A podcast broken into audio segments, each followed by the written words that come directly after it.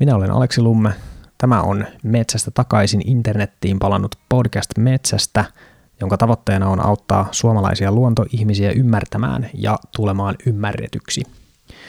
Minä olen tulkinnut, että luontokeskustelu ei ole vielä aivan parhaalla mahdollisella raiteella, ja vanhoista jaksoista saamani palautteen perusteella tämä podcast ei nyt ainakaan pahenna tilannetta, joten näitä jaksoja, hyviä metsästyskeskusteluja on tulossa nyt internettiin reilusti lisää.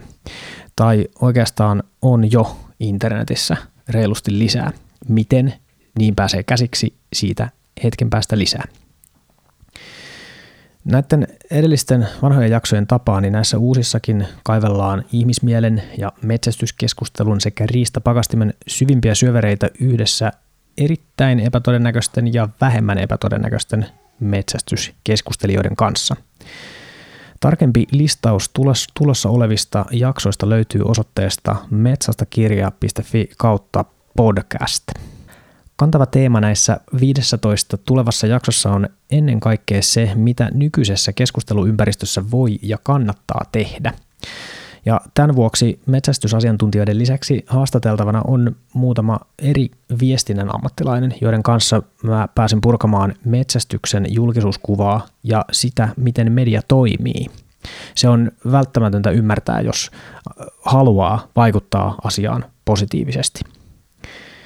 Tässä nykyisessä mediakentässä on yksi isoimmista haasteista se, että rakentavalla keskustelutavalla on paljon vaikeampi löytää yleisöä kuin repivällä dialogilla, ja siksi mä pyydän näiden uusien jaksojen näkyvyyden parantamiseksi sinulta apua. Ja se voit auttaa kahdella tavalla – ja niistä ensimmäinen ja tällä hetkellä kaikkein arvokkain on se, että sä tukisit tätä työtä, mitä mä tässä teen, ostamalla nämä kaikki 15 jaksoa itsellesi kuunneltavaksi heti.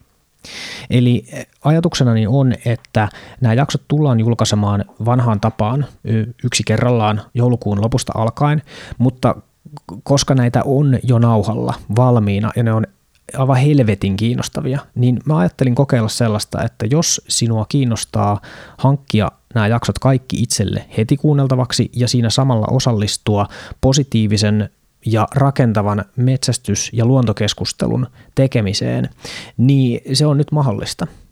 Ja se onnistuu siten, että menet osoitteeseen metsastakirja.fi kautta podcast, käyt kurkkaamassa siellä, että minkälaisia jaksoja on tulossa – ja sen perusteella teet arvion siitä, että onko tämä sellaista työtä, mitä sä haluat tukea, onko ne sellaisia jaksoja, joita sä haluat kuulla. Ja mielellään tietysti ennemmin kuin myöhemmin. Mä mietin pitkään, että minkälainen hinta tämmöiselle jaksopaketille nyt sitten olisi hyvä, ja päädyin semmoiseen hintaan kuin 25 euroa. Ja kyllä vaikka ajatellaankin, että podcastin pitäisi nyt aina olla ilmainen, niin kyllä mä silti väitän, että tämä on hyvin pitkälti rahan arvoinen. Esimerkiksi sitä kautta sä saat arvoa tähän, että minä en tuomitse sinua ensinkään, jos sä luovutat tämän ostamasi avaimen näihin jaksoihin myöskin kaverille, esimerkiksi joululahjana. Ja koska parhaat joululahjat aina ostetaan ainakin osaksi itselle, niin tässä on kuulkaa nyt todellakin tekemisen paikka. Ja jos sä ostat ne jaksot, niin sitä omaa linkkiä mä en tietenkään toivo, että pistetään julkiseen jakoon.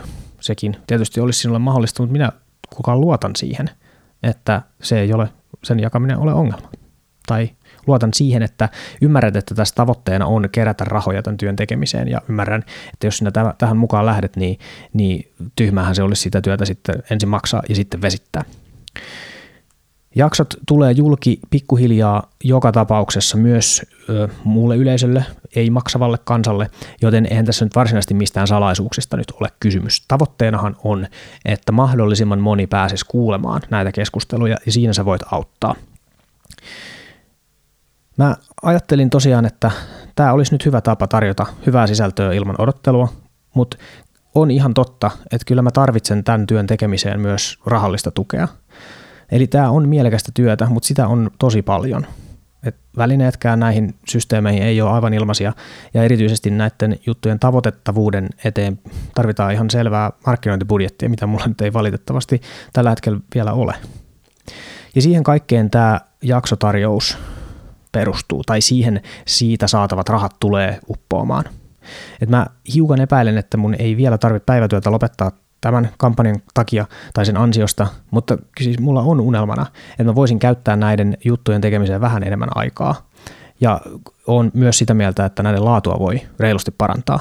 Ja siihen kaikkeen tämä tähtää. Jos se on jotain sellaista, missä sä haluat olla mukana, niin arvostan. Mutta yhtä kaikki Tämän tavoitteena on tehdä töitä paremman metsästyskeskustelun eteen, paremman luontokeskustelun eteen, ja mä haluan, että meillä ei olisi arjessa ihan niin paha olla. Mä haluaisin, että mulla itselläkään ei olisi. Ja jos tähän asti tulleeseen palautteeseen on uskominen, niin ihan kaikkea tätä edellä mainittua on mahdollista saada ihan vaan siten, että, että mulla on mahdollisuus aikaa istua alas hyvien ihmisten kanssa juttelemaan – kun me on puhuttu näitä asioita halki ja sitten me jaetaan se keskustelu muiden kuultavaksi, niin jotakin positiivista tässä nyt on selvästikin tapahtumassa. Siitä on tosi paljon viitteitä. Monet on kertoneet siitä, kuinka he on ensimmäistä kertaa nähneet asioita vähän uudessa valossa, siitä, että miltä tämä metsästys nyt ulkopuolelta katsottuna näyttää. Ja ennen kaikkea, kaikkein eniten mä arvostan sitä palautetta, joka tulee metsästäjäpiirien ulkopuolelta – että hemmetti, että en kyllä tiennyt näitä asioita. Että en tajunnut aikaisemmin, että näin isosta asiasta on kysymys. Ja tässä ähm, eräs esimerkki tästä on esimerkiksi tulevissa jaksoissa keskustelu Iiris Ippi Arjanteen kanssa, joka on siis Ylen toimittaja, joka itse siinä jaksossa totesi, että hänen tapansa suhtautua metsästykseen ja kun siihen erityisesti, kun hän kuulee vaikka lähipiirissään, joka ei metsästäjä ole ensinkään, puhetta siitä, että kun se on niin kauheata ja jotenkin väärin se murhaaminen, niin hän on oppinut näkemään sen asian uudella tavalla sen takia, että hänellä on nyt siihen mahdollisuus. Ja minusta tämä on merkki siitä, että tätä työtä kuuluu jatkaa. Tämä podcast on jossain määrin hidas tuottaa, ja koska maailma liikkuu niin nopeasti, niin perustin podcastin ostaneille myös suljetun Facebook-ryhmän parempaa luontokeskustelua Suomeen. Ja sen tarkoitus on olla turvapaikka, jossa me voidaan yhdessä katsella vähän ympärille, ja sitten kun vastaan tulee jotain, mihin mahdollisesti kannattaisi tarttua, ja johon voisi tuoda järkeä, niin me voidaan tässä ryhmässä yhdessä tuottaa parempaa keskustelua. Et mä pystyn tietysti omissa ruuhkavuosirajoissani kirjoittamaan ajatuksia ylös, ja mulle on valtavasti apua siitä, että niitä ajatuksia sitten joku pystyy myöskin lukemaan ja kommentoimaan. Että aina kun kirjoittaa jotain, niin eka versio on ihan paska, toinen alkaa olla jo vähän parempi ja kolmannella kerralla on sitten mahdollisuus, että nyt ollaan todella hyvien asioiden ääressä. Ja sitten kun tätä kautta luotu lopputulos saadaan johonkin jakoon, niin kaikki voittaa. Ja voittamiseen, toisin kuin eräät valtiojohtajat on lupa, luvanneet tässä joskus aikaisemmin, niin en ole itse, itse vielä tässä maailmassa kyllä päässyt kyllästymään. Ei ole ollut liikaa sitä. Ja kyllä se on sillä tavalla myös, että tässä pimenemässä koronatalvessa me tarvitaan ihan kaikki toivo ja positiivisuus, mikä vaan mistään irti lähtee.